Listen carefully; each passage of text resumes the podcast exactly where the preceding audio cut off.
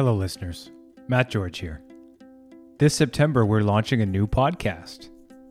In collaboration with Sensory Friendly Solutions, New Brunswick Community College, and Taking It Global, we're diving deep into the world of neurodiversity.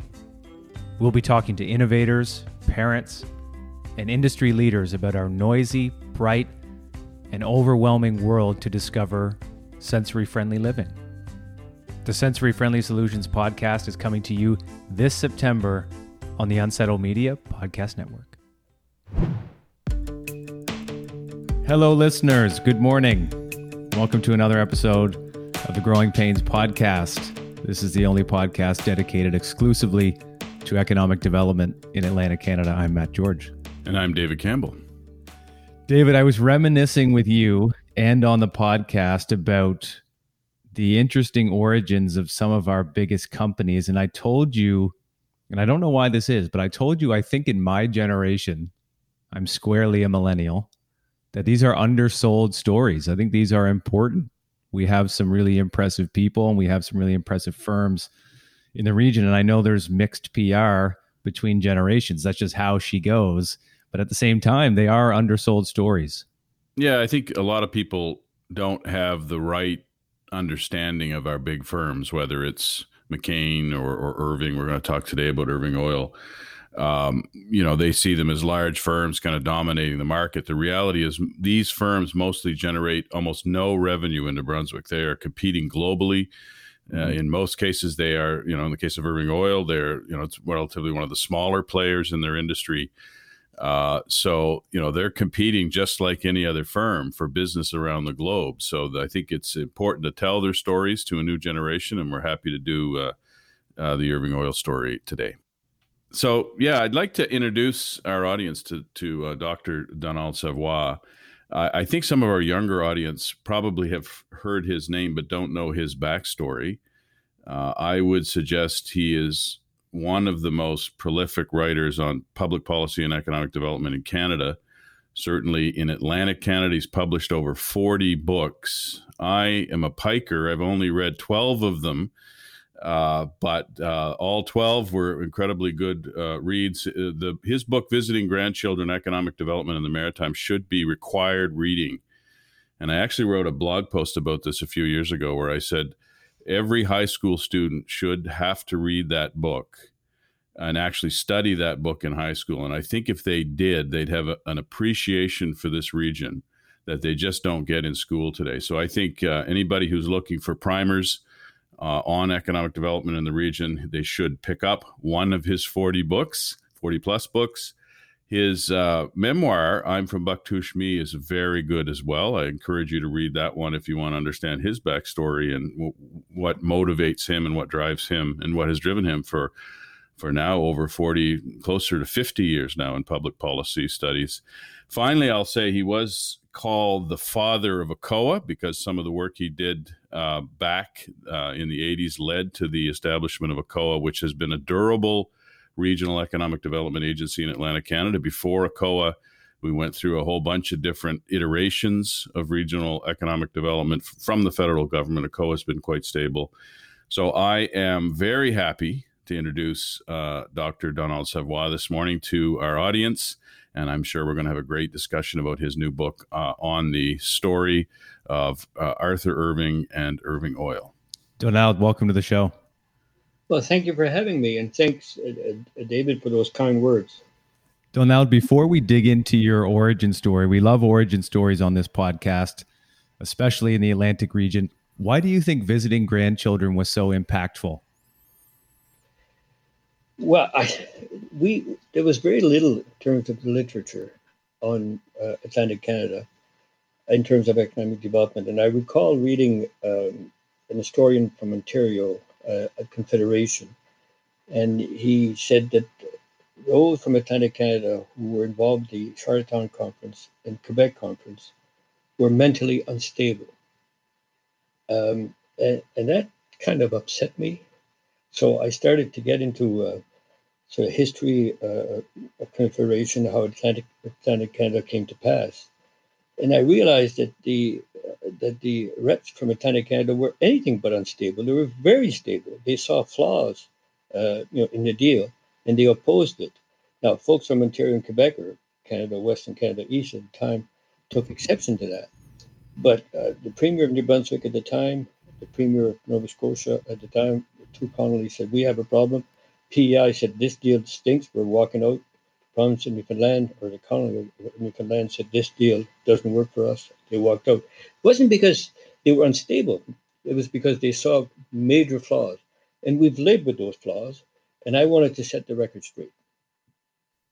Do you remember why you chose that title? I love the title. Yes. Uh, well, it, it was inspired by, of all people, Stephen Harper. Okay. Uh, and he said, "But we got to have a policy in place that Maritimers don't go uh, visiting grandchildren, you know, from away." Mm. So uh, it was depopulation uh, of the maritime provinces that he wanted to reverse, mm-hmm. and that was a nice title, visiting grandchildren. Yes, indeed. I love the story of our region. You know, do you listen to the Irish Descendants or Darcy Broderick? No, I don't. Well, the Irish Descendants are are a wonderful Newfoundland folk band and Darcy Broderick is the lead singer, and he sings a song called Will They Lie There Evermore? And it's about the 92 cod moratorium in Newfoundland. And half my oh. heritage is from Newfoundland. And it runs so deep with us that my grandfather, he's he's gone now, but my late grandfather and my father can barely listen to that song or Darcy Broderick singing in general without welling up because it talks about the first time that young Newfoundlanders went to Ontario when the boats were hauled up on the shore. So I love hearing stories about that, and, and the origin story of your book is a good one. I'm going to pick it up. Great, uh, thank you. Yes, indeed. Uh, now, on singers, I, I don't know many singers. I have to tell you a story. Yeah. I, I was with uh, John Bragg at his house, and uh, he was outside, and uh, somebody mentioned mentioned uh, Jimmy Buffett. I said, "Who's Jimmy Buffett?" and, and somebody said, "You're not serious." My wife said, "Yeah, he's serious. He doesn't know who Jimmy Buffett." And somebody said, "Well, think of Margar- Margaritaville." So I saw Bragg outside. I went over. I said, "John, do you know who Jimmy Buffett is?" He looked at me, a puzzled look, said, "Would he be Warren Buffett's son?" no, you're no better than me. Too busy to too busy writing books to worry about music, Donald. Yeah. Yes, indeed. Donald, can you can you give us a bit of your personal origin story? Was this was this written in the stars? Were you always going to write books about the Maritimes, or was there some inflection period that said, "This is what I'm going to get into"? Well, actually, I grew up in a very small village just outside of Bouctouche, and um, my mother was a school teacher. My father was an entrepreneur, and very early on, friends wanted to play for the Montreal Canadiens or Boston Red Sox. I was not very good in sports, and so very early on, I decided I was I, I loved to write. So at a very young age, and then I came of age when Louis Robichaud became premier, and that had a major impact on on, on me and uh, folks in my generation. And so it gave me an opportunity to go to university because it's Louis that founded uh, my university here at University of Moncton, and then I went to UNB and then Oxford. And I always, the back of my mind, that's what I wanted to do from day one. And so it's just sort of continuing what I what I dreamt of doing and what I'm doing now. Yes, indeed. And we're here to talk about one of your specific publications, your latest book. And Dave, I'll let you lead us into a conversation around that. It's fascinating. I know I'm in the in the nucleus of the Irving world right now. I'm in Uptown St. John, and so I'm I'm I'm keen to hear this story, and I can't wait to chat with you about the book. Yeah, the book's called "Thanks for the Business: K.C. Irving, Arthur Irving, and the Story of Irving Oil." And I want to ask you what motivated you to write it. I mean, it's a very personal book and a very personal story. So you don't you state state right up front. This isn't some sort of objective biography you know you're telling a story here you talk about your personal relationship with arthur uh, and his wife and the family so it's a very and that sort of personal relationship is infused throughout the book so what motivated to you to write it write this book well for the same reason that motivated me to write the story of harrison mccain uh, and mccain food harrison mccain was a good friend and like both of you, I'm fascinated by entrepreneurs from uh, Atlantic Canada who really, to be successful, they really have to pull against gravity. Uh, gravity is not here. Gravity is in Ontario, it's in New England, but it's certainly not here. And so to have a good go at it, they have to work extra hard. They have to put in the extra effort. And so when I looked at K.C. Irving, who started in my hometown, 1924, built a service station, and he was kicked out because he was selling too many Fords, and he said, "You got to get out of here." And so he had a choice between Halifax and St. John. He chose St. John because it was it wasn't that far away. And then you look at the struggle that he had against Imperial Oil, against CN, against Crown Corporation, against the federal government. He fought massive battles on behalf of the region, on his behalf as well, which is what the private sector is all about. And so I was fascinated by that and I wanted to get into it. I got to know Arthur and Sandra uh, 20 years ago. I became very good friends. And I recall being in Saint Quentin, which is in northern New Brunswick, and I stopped for gas. And I had my cell phone. And while I was gassing up, Sandra Irving called me about Royal Society matter. And I said, Well, it's ironic. Uh, I'm gassing up at an Irving service station. And within seconds, Arthur was on the phone. He grabbed it. Said, Donald, thanks for the business, which he always says. Could you go in there and find out if the toilets are clean? The bathrooms are clean? Wow. And could you talk to the manager? He's a good guy. Say hi. I went in there and the washroom was indeed clean. And I talked to the manager, was indeed a good guy. And I thought about it after.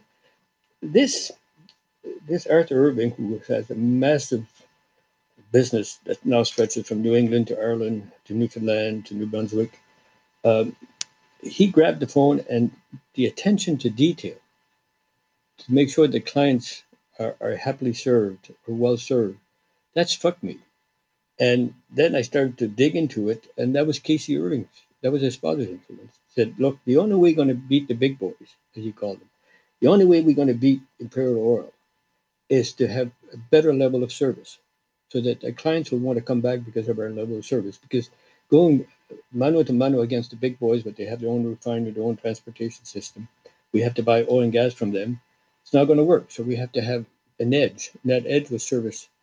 And uh, and it's continued. So when I started to put all that together, I said, "There's a good book here," and off I went.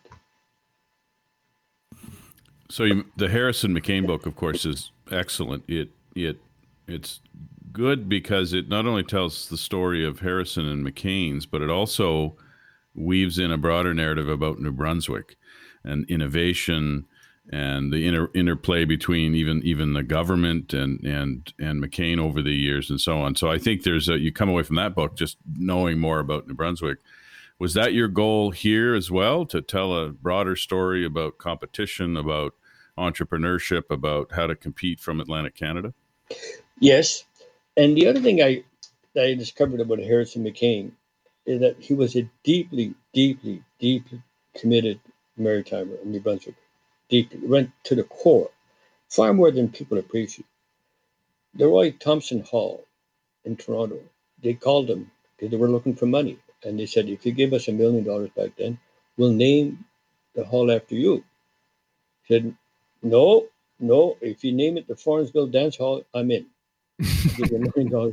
That, his point was, no, I, if I'm going to give a million dollars, it's going to be yeah. to New Brunswick or to the Maritime Provinces. And Harrison McCain and the Irvings have given a great deal to hospitals, universities, and so on. Not to Toronto, because as Harrison said, they have enough money up there. They don't need me. This region needs me. And it permeates what they do and what they think. Uh, bear in mind that Harrison McCain's first five years was working for K.C. Irving. So he picked up the way of the business uh, from his mentor. What did you, Donald, did you know KC as a person or did those timelines not line up? They did line up, but I was a kid. Uh, yeah. And I remember when he came to Book Bouctouche, and because uh, in the summertime he always came to Book Bouctouche. I remember him very well. My father knew him, and um, I went to the general store, um, and I remember recall vividly the Irving service station, the first that was built. My father used to stop there for gas, and I did see him. I did talk, did talk to him once, but I did not know him well. Mm-hmm. The reason I ask, and we're going to get into what your thesis is about these entrepreneurs and about the company in general, but when I think about the big time maritime entrepreneurs, I'm 28 years old, just started a business in this region, intend to stay in this region. I'm interested in in in what these people were like as people. You mentioned the attention to detail. I imagine some serious hard-headedness to be able to go up against some global players. When you think about Arthur probably specifically, and you knew him well. What are they like as people? it, it, it, fascinates me to think about what their MO is and what they're like as people. Uh, several things. I know Arthur very well. He's become a very good friend. Uh, I have a lot of time. I see him for a fair bit. Um, there's a couple of things that always strike me about Arthur. He's 90 years old. His level of energy is incredible. I, I can't imagine at 90 that, that I will have that level of energy. I tell the story about going to a ball game at Fenway Park. I'm a big Red Sox fan from way back. And we were, it's an amazing story. It tells a lot about Arthur. We left at 11 o'clock uh, and we uh, got there and he said, We have to be back. We'll, we won't see the full nine innings because I have to be in Richibucto, New Brunswick at, at six. Said, so we landed in Boston, like mm-hmm. Logan, rather in the other place, and we get there within about a kilometer from you know from Fenway Park, and with a lot of traffic. But you know, there's a ball game that day, there's a lot of traffic. So we'll walk. So we got out of the car. He walked a kilometer. Remember, he's 90 years old, and he wasn't slowing down. seventh inning, thank God the Red Sox won that day. But the seventh inning, said we got to go. Off we went, landed uh, in Moncton, went to Richibucto. At eight o'clock was done. There was five. Sandra was there, so it was five or six of us. Said, let's go see the um, uh, where the Irvings first landed. And one of them said, "Well, no, I'm too tired. I got to go home." And so we said, "Okay, well, let's fly back toward. I want to see Bouctouche." So we flew over Bouctouche, and they dropped me off at nine o'clock. At seven the next day, seven seven thirty the next day, Sandra wrote me an email. Arthur is at it again. He's off to Gaspé. He's got some business dealing there. that morning, the next morning at seven. This guy's ninety years old. There's a level of energy that's incredible. Um, and second, the attention to detail. Mm-hmm. Uh, he will ask the most minute of questions. I've been into a, a couple of Irving stations, you know, with, with him, and when he goes at it, um, it's fascinating. He'll ask the most detailed of questions that I wouldn't think about. Um, this reminds me, Donald, of Elon Musk. I hear stories of Elon Musk that sure he's out there evangelizing all of the big firms that he's building, but on the ground, people have said that he'll go into Tesla HQ or to one of the factories and he'll ask legitimate engineering questions. So this is not just, like you say, this is not just evangelizing and being the face of it all.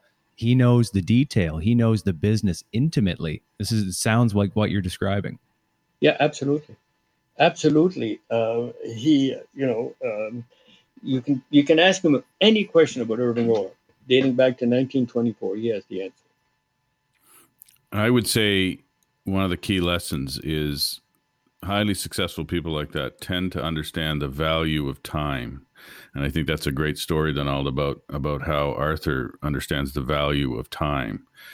You know, they don't spend a lot of time lazing around. Uh, people that are successful, like uh, Arthur. Um, I wanted to ask you a bit about the size of Irving Oil because we, you know, the Irvings, and you touch on this in the book a couple of times. That you know, Irving's for some people in New Brunswick, even some political parties. There was one of the political parties this week was complaining about Irving Oil. Um, you know, they're considered to be this big bully that's kind of you know dominating New Brunswick and making profit on the backs of New Brunswickers and so on. Uh, you cover that nicely in the book. I'd like you to summarize that because I I, I believe that that um, you know because they compete in a global marketplace because almost all of their revenue is generated outside of New Brunswick. It's very hard to suggest that they're somehow gouging New Brunswickers to make all their money. So I, would like to be hear what you think about Irving Oil as this big sort of monolithic um, dominant player in New Brunswick specifically. Well, if you're sitting in Bathurst, Hartland, or Bouctouche, you look at Irving Oil and you say that's a giant company, and it is by by Hartland New Brunswick standard. Um, but in the general scheme of things, in the uh, in the energy sector, there are nothing more than a bit player. The, if you compare them to Exxon, BP, Shell, they're just not in the game. And I would I would venture to guess if you go to head office in Texas and talk to Exxon people, you talk about Irving Oil, on the seventh floor, they may they may know who you know who these who these people are, but on the executive floor, they don't worry about Irving Oil. There's just a, a small player. They don't have the the, uh, the kind of oil reserves that Exxon, BP, and Shell have. They're a retail company. Uh, they process raw product that they import from Saudi Arabia, Africa, and, and Western Canada, and that's it. So they're not they're not a giant in the field. They're a giant business in New Brunswick. Second, in terms of gouging New Brunswick, I disagree with that. Just look at their head office uh, in St. John. It's an amazing building. It's absolutely amazing building. It's a head office, and the head office, David, as you know very well, the head office means the world to the to a community. It's it anchors a community. But they, they've they've settled in St. John. They could have settled in Halifax. They could move to Toronto. Same as Harrison McCain. There was under no circumstances was he going to move head office uh, into Toronto he, t- he told me the story with bankers that went to that went to see him, and they said because he used to talk fast. He said, "Harrison, Harrison, you got to move. You got to move. Torrance too small." The way he answered, I can't say it because it's too profane laced.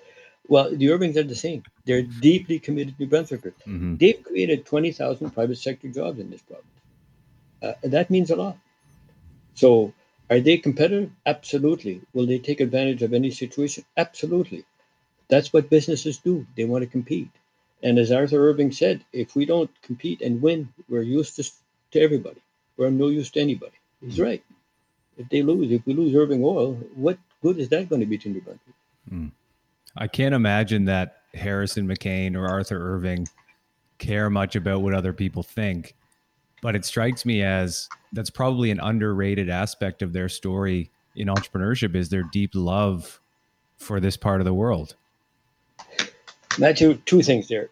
Absolutely, their deep love for the Maritimes. It's something uh, John Bragg, to that, I, that I've got to know well. They are deeply committed Maritimers. I thought I was a deeply committed Maritimer. I am. That's right. It goes to the core of who I am. But these guys are deeply committed. Second, about uh, criticism, Arthur Irving has a very, very thick skin. Uh, he doesn't. He really doesn't care what people say about Irving Oil. Or that's not what he's. That's not what motivates him. I've raised it with him a couple of times. He just poof, blows it away. He's got bigger issues. So somebody in Timbuktu is taking a shot at Irving Oil. That does not worry him in the, in the. He he is not attracted to the media as much as people might think. He doesn't read the media about know, negative stuff about the Irving story about, or even positive stuff. That's not where he's at. So in his mind, he's got bigger issues to deal with. And there's a famous line about uh, uh, somebody was taking shots at, at the Irvings, and uh, somebody answered, um, "The dogs keep barking, the caravan rolls on." they can bark all they want. Arthur's going to roll on. Yes, indeed. So we had uh, last week we had a, a, historian by the name of Dimitry Anastakis on to talk about Bricklin. He's in the process of writing an, another book on Malcolm Bricklin, and one of the things that he said, which I didn't know, was that one of the reasons in his mind why that project failed was the inability of Bricklin to be able to attract top talent to New Brunswick. That that this sort of senior level management people that you would need to run an auto manufacturer wouldn't move to New Brunswick. They just wouldn't move uh, here. And you have a whole chapter uh, in your book on the Irving School of Business and the focus on talent and, and nurturing and, and, and growing talent as a driver of success in um, Irving Oil. Why, why, don't you tell us a little bit about what this Irving School of Business is and why it's so important to the company? Well, Bricklin, uh, that might be one reason why it failed. I think there's a few more. Uh, I look forward to reading the book, but uh, I can think of uh, I can think of two or three right off the top of my head. Um, the Irvings are deeply rooted in the province of New Brunswick. They have a history. Bricklin had no history. Um, the Irvings are, are in the oil and gas business and the forestry business. That's part of New Brunswick history. There was people who were brought up uh, in the forestry sector.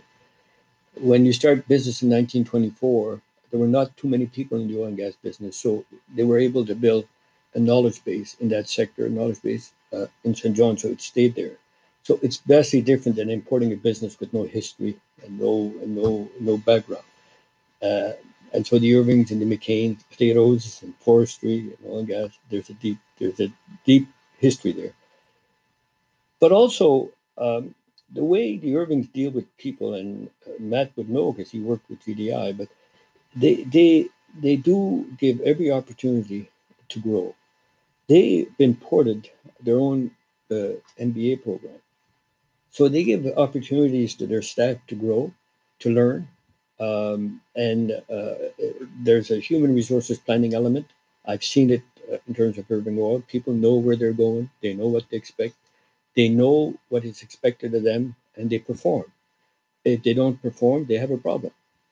Um, and and so that's the Irving School of Business. You have to be competitive. You have, as, as Arthur said to his employees, you have to know how to put the puck in the net, and that's what drives them. If they're competitive, if they give they give it all, they will have learning opportunities, they'll have employment opportunities, and they will grow. If they can't perform at that level, they have a problem. Yeah, I can attest to that 100%. I know we're talking about different companies here, but the mentality is the same. Even though I didn't stay long because our missions didn't line up, within four months, I think it was, maybe five, I guess I had some small shred of talent I was in a mentorship program and I was learning from unbelievable leaders. And to this day, I'm connected to some of the people in management there, not only because they're community members, but but it was an incredible place to work in that respect, Donald. And so I, yeah. I, I totally take that point. And I mean, it wasn't I wasn't going to be a lifer. It didn't work for me, but at the same time, it, you're certainly right. They're they're really that can't be understated enough. The leadership is strong, and they give you every chance to to prove yourself and grow. In fact, I think one of the first meetings that I was in, some of the material was going forward onto Jim. And I was working under the CIO, or maybe he's the CTO. I'm not sure what the title is, but this is Doug McCaskill, great leader. And I didn't say anything in the meeting because I was young and I didn't think you're supposed to contribute when you're in the room with those kind of people. And, and Doug took me aside after the meeting and said, Matt, you see that contract? That says permanent staff you're expected to have an opinion here. I mean, we we hired you. You're permanent staff. You're expected to come correct and have an opinion. And I thought, wow, that's a lot of trust to put in a 23 year old business analyst. But at the same time, I really appreciated that, and I carry that with me to this day. That's that's a that's a good story, and it speaks to Irving Oil as well. Because uh, Arthur, when there's a big decision, he'll call people in the room, and from the most junior level to the most senior level, they all have a say. And uh, at times when the decision was to be made, not anymore because he's not as present, but he used to have a vote, a secret vote. How would you call this thing? And so somebody that was 24 years old had the same vote as somebody who was 60 and was CFO. That's the way they work. The the ma- management levels don't mean that much to them. They can go they can go down in the organization and get the answer. Before we get on to the future of the company, which I think is equally interesting. And and I don't know, Dave, you tell me if we if we touched enough on talent. But one of the things that I think about when when Dave and I talk about the differences between generations, why does my generation at times have a negative attitude towards some of our biggest firms? I've thought about this a lot. I don't know if it's a general mistrust of institutions that we have as young people and I say we to to show camaraderie, but I don't necessarily put myself in that camp. I find I often don't fit. But at the same time, is it a general mistrust of big institutions, or is this something that's endemic to to my generation? There seems to be a mistrust of these big firms, and I'm not sure why. Are you asking me or David? Both. oh. Donald, you go first. Well, look, there is a there is a mistrust um, I think there's some valid reasons for this mistrust. Let's start with government. I think I don't think government has performed at the level that people expected it to perform. Um, as a case in point, the federal government has 250,000 employees. They don't perform an organization with 250,000 employees. Right. So young people see that, and older people see that as well. Um, second, there is there is a there is a problem uh, there's a problem of uh, sharing of wealth. Now, I'm a big believer that you have to create wealth in order to share it. And that's why I think the Irvings and the McCains have done great service to my region. Because if you create wealth, then you can you can have better public service and so on. But we've seen it in the world. There's, a, there's some excellent studies have been produced that we better take a look at the at the uh, sort of disparities between income between individual and so on. That's a major problem. 30 years ago, it was regional disparities. I think that is less of a problem today. and I can get into that if you wish. So they look at the system, say the system is not as fair as it might be. Third, I think the younger generation see problems uh, with climate change in a way that my generation did not live it, did not see it, and we still don't see it as well. Whereas the younger generation said, "There's a problem here. We need to deal with this issue." Um, so you combine all of that, I think I think there is there is some legitimate concern on behalf of the, on behalf of the younger generation to see there's a problem here. Let's try to fix it. Yeah, I, I would just say I hope the younger generation doesn't lose interest in markets and capitalism because I think and I think maybe we need to do a better job of educating young people about that. But that sort of has been fundamental to the success of the globe, you know, ever since for for many many many years, certainly since the Second World War. So Donald's right. Sometimes that leads to disparities in income and other and environmental impacts and other effects. But on balance, it's been incredibly good. Even St. John, St. John has a higher share of the population earning two hundred thousand than any other city in New Brunswick, and that has a lot to do with obviously the head office of Irving Oil and and of course JDI. So there's lots of that you know, lots of good paying head office jobs in St. John as a result of the Irving companies. But I do think that they're, you know, young people I worry are are losing a little bit of faith as as as was said in institutions, maybe even in democracy. So you'll hear young people talking about um, you know, allowing autocracy if it can be used to further environmental goals and things like that. So I, I you know, because democracy can be messy, right? It's it's about trying to find some middle ground. Um, so I don't know. I, th- I think it's about education. I think that the bottom line is most young people today did not grow up in a world of, of war, of, of, of penury uh, in our region and in Canada and they take some of that stuff for granted. So I think we we need to do a better job of educating young people on the importance of democracy, on the importance of of markets, and sure, how do we share the proceeds of of of growth and of success? That's a conversation we have absolutely have to have.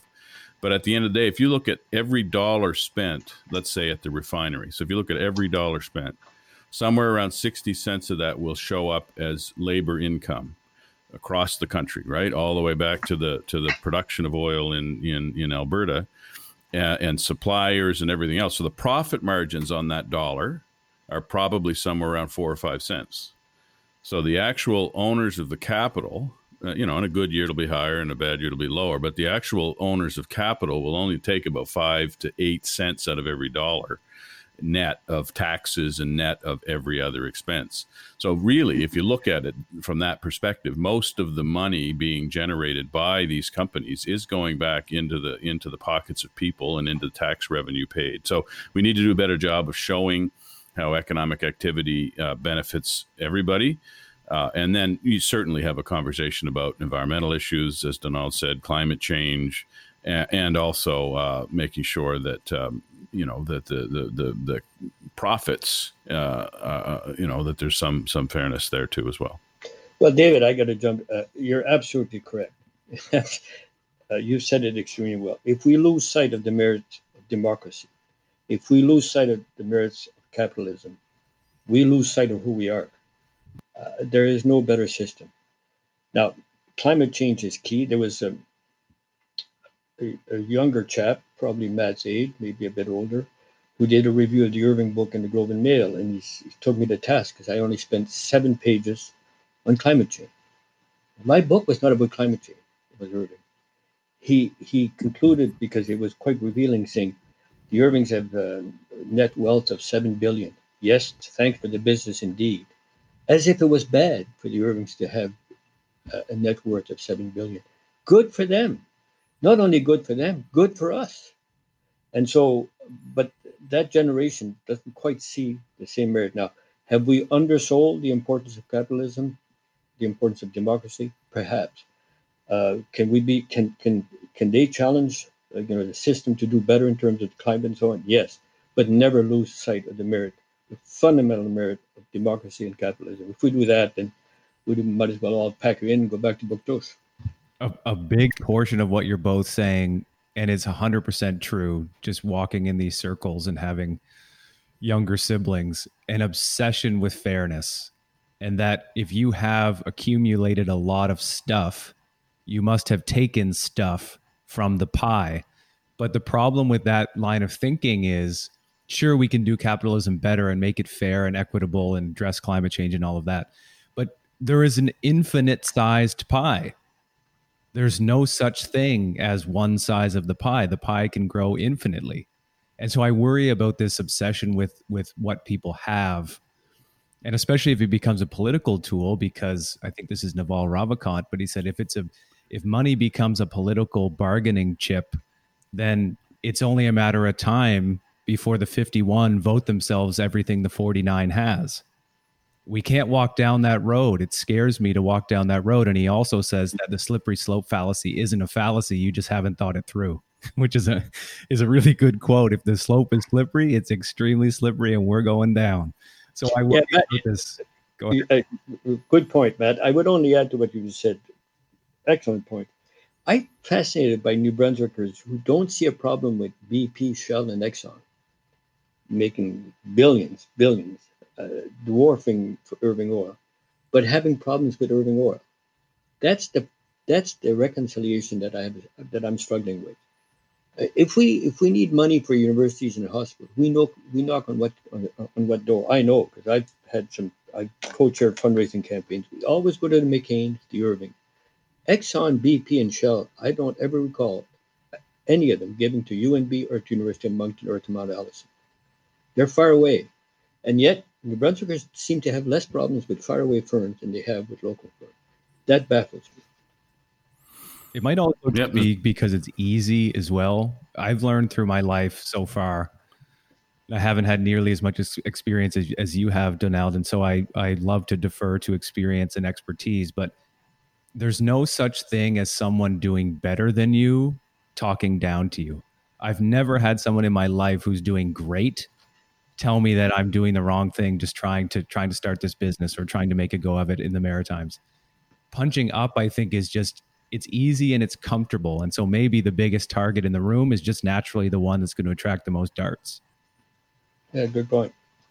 Yeah, I think one of the challenges we just most New Brunswickers don't travel enough.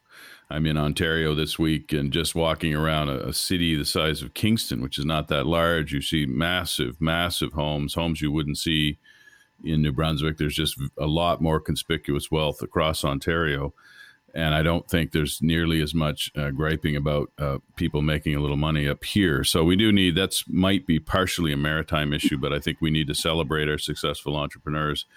One of the focuses of this podcast, Donald, is to think about where entrepreneurs come from and how they create that surplus wealth, right, from their investments of time and capital. Uh, and so I guess the next question for you would would would be related to the outlook for uh, the Irving Oil Company and the Irvings in general in New Brunswick. They are right now. They seem to be doubling down. They've purchased, as you said, a refinery in Ireland. They're purchasing one in Newfoundland. Um, but probably if you look out 30, 40, 50, 60 years, the dynamic for refined oil products is going to be fundamentally changed. And I think, you know, a decade ago, Irving was looking at renewable energy and some other types of investments. So what what's your what's your vision here? What do you think the future will be for Irving Oil? If we came back and had this conversation in, I don't know, 40 years from now, do you think they're going to be still here investing in the region or do you think they will have sold out and like what, what's your vision for Irving Oil and the Irvings uh, in the next generation and, and beyond? I think they will be here. I hope that they will be here. Uh, to your question, I asked uh, I asked Arthur once, do you do you think about climate change and the future of Irving Oil? And he said, every day, every day I think about it. So they're on to this.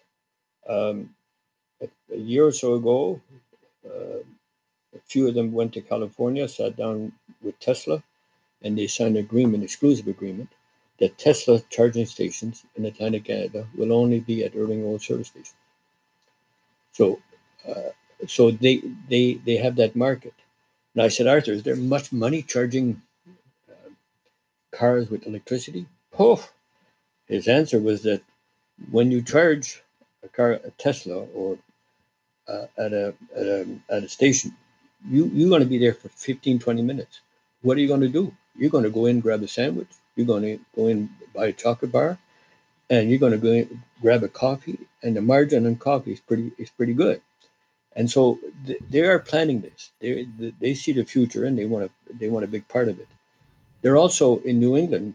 They've opened three or four months ago a convenience store, uh, Irving's just outside Boston, and that will have a charging station. It will have some pumps. Um, and if you want to look at the future, I think you look at Irving Oil as uh, as looking to convenience stores, to charging station, and also to uh, pump stations because cars are not going to disappear. We're going to be burning gas and oil for the next 50 years at least. So they're looking at it and they're they're branching out to capture whatever opportunities the other option may offer. They'll be there. Um, a mentor of mine, Donald, is a former Irving Oil executive, and he's now an energy entrepreneur, and he does some things with big governments like Ontario and big firms like Husky. He's still relatively young, but um, but stepped away after a good career at Irving Oil, and we talked about this very thing and how this isn't going to be the kind of transition where you just flip the light switch because it might it will probably be a disaster if we do so. It's a transition but the firms like Irving Oil that recognize the transition is upon us, even if it's a 50 year outlook, and starting to take steps to eventually move the dial, that in my mind can only be seen as positive. And it doesn't surprise me at all that he thinks about it. Of course, he thinks about it. Yeah. And, and he's surrounded by some pretty good people. I know senior executive at Irving Oil. I've talked to them over the years. I interviewed them you know, for this book. They're a pretty bright bunch. They know what the future holds. They know they know what's the best way to get there. So you think they'll be deploying capital here and continuing to employ New Brunswickers and, and invest in philanthropy and things for well into the future? Yes, I have no doubt about that. So, one last question on this before we pivot to the election, because we do want to take the last few minutes to talk to you about, about your thoughts there. Um, do you think we'll ever see a generation of entrepreneurs like that generation? You know, the McCains, the Braggs, the Irvings, but even among the Acadian entrepreneurs, right? And I don't know if you and I have ever talked about that, but there were so many very successful Acadian entrepreneurs in manufacturing and construction and and uh, and so on. Do you think that's done, or do you think that the, there is potential for a new generation of highly ambitious entrepreneurs to rise up here uh, in New Brunswick? No, it's not done. Uh, in fact, I'm quite encouraged by what I'm seeing. Look at Matt. Matt is an entrepreneur. There's a lot of Matts around. We got to encourage them. We got to applaud them. We got to say, go for it. Um, also, amongst Acadians, and I happen to know most of them, what we're seeing now is a second generation of entrepreneurs. And so the people who were successful in the manufacturing sector, they have sons and daughters who are taking over. They're doing quite well. And so, no, the future is much better than the past. And I'm delighted to see a Matt go at it. I'm delighted to see entrepreneurs you know, giving it a good crack. And who knows? Who knows where the next John Bragg or K.C. Irving or Harrison McCain, but they, but they're there. Second, I think the younger generation is starting to see what the older generation were not able to see for obvious reasons. They're looking at a market in New England, 200, 200 million uh, from Boston to New York and so on. And say that's a, that's a that's a heck of a nice nice market. My father's generation couldn't access that market. This generation can access it much easier, and so the future looks pretty bright to me.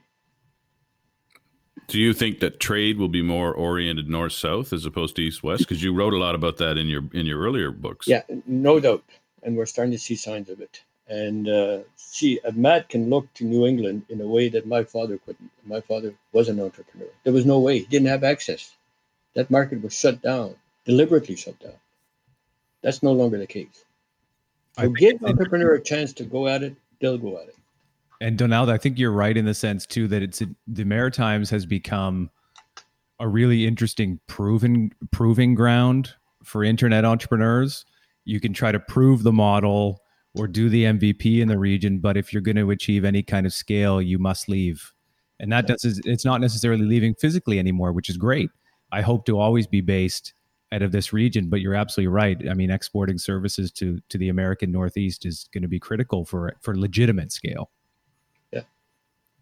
So Donald, we want to ask you if, finally here about the election. Now we don't want you to prognosticate about who you think might win or lose or whatever. We're not. This isn't a political uh, podcast, but we do want to get your thoughts around what you'd like to see from the politicians, you know, related to all of your work around economic growth and, and, and, and regional development and so on. So what, what are you looking for when you, when you listen to politicians, when you read their platforms, what, what would you like to see uh, at this point in our, at this juncture in our history here in New Brunswick?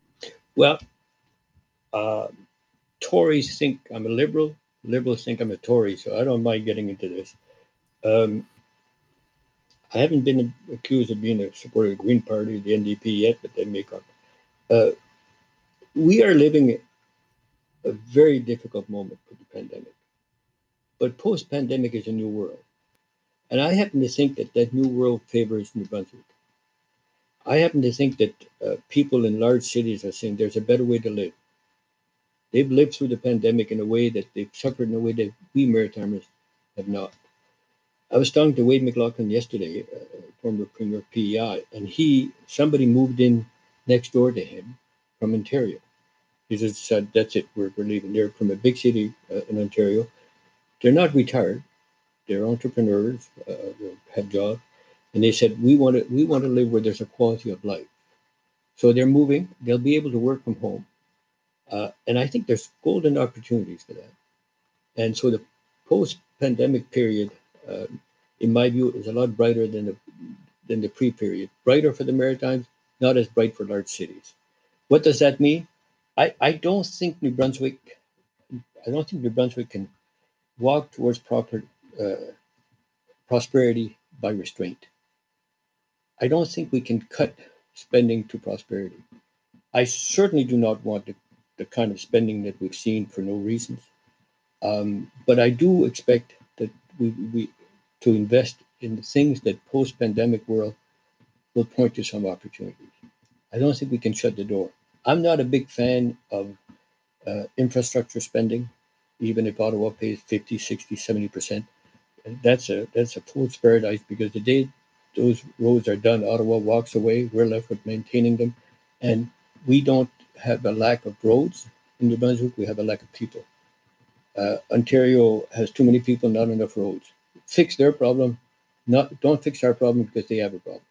We have a different challenge.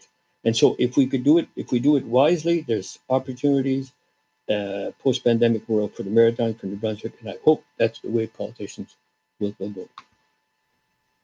Donald, you've been incredibly generous with your time, and and I would just like to say, as a young person, that this is I've I've the first time I've gotten a podcaster's high in a little while. It's been a lot of fun, and I love hearing these stories, especially about that first generation of of of true, truly global entrepreneurs. And and I know I'll be trading emails with you back and forth, trying to dig deeper into these topics. So thank you very much for being on the Growing Pains podcast. And I know Dave will want to see you out as well. Yes. So uh, I uh, just wanted to ask you what you're working on now. I mean, uh, you know, you're a young man, so there's, you know, you should be have lots of projects in the hopper at your age. I mean, David, I started, but last summer I started working on a book. It's fascinating. It's comparing democracy in poor countries England, France, US, and Canada. I knew England because I lived there. US, you can't but know uh, about the US and Canada. Of course, I know. France, I didn't know. Fascinating country to, you know, to see how the system works or see how, how the system you know, really does not work all that well. But to compare the four countries and to pick up on Matt's points about the institutions that younger people have problems with institutions, the arrival of social media, what it means for democracy. It's fascinating. I'm enjoying it. I put it aside because I'm halfway through because there are too many questions that then I need to ponder and I need to try to find out what happens in November, how far social media is going to play uh, in, in that election. But I'm enjoying it. Two months ago, I started working on a book, much like the Irving book, but it's on John Bragg, and that story is absolutely fascinating. John Bragg started with he he wasn't born uh, on third base. He actually hit a triple, and the way he did it, we were talking a while ago about new markets, and Matt was saying young people have to understand the internet. If you want to grow, you have to go. You have to go outside New Brunswick. John Bragg controls 40% of the blueberry market in the world. And he explained to me, he explained to me that when he started off, he realized the market in Nova Scotia is too small. So he went to Japan. When he went to Japan, they hadn't seen a blueberry. They didn't know what it was. They Didn't know what it looked like. It was blue. It was weird. And so he went there 17 times to sell blueberries. Today he has he controls the market. He's in China. He's in Europe. He has 60% of the market in Europe. So he looked outside of the Maritimes. And I think that's a heck of a lesson learned that I want to explore with him. So that's what I'm working on. Well, we look forward to having you back on, Donald, to talk about that book and other subjects and exposing you to our audience. So we really appreciate you taking the time this morning um, to to uh, work through this with us. Again, thanks a lot. Well, thanks for having me. Appreciate it. And I'm going to go pick up the Savoie stack and I encourage our listeners to do the same because I'm in. I'm in. I'm gonna I'm gonna spend my weekend doing this. So thank you, Donald. Thanks a lot for having me. Appreciate it. Thank you, everybody. See you soon. Okay. Bye bye. Growing Pains with David Campbell is produced by me, Matt George. Is engineered by the great Zachary Peltier and is part of the Unsettled Media Podcast Network.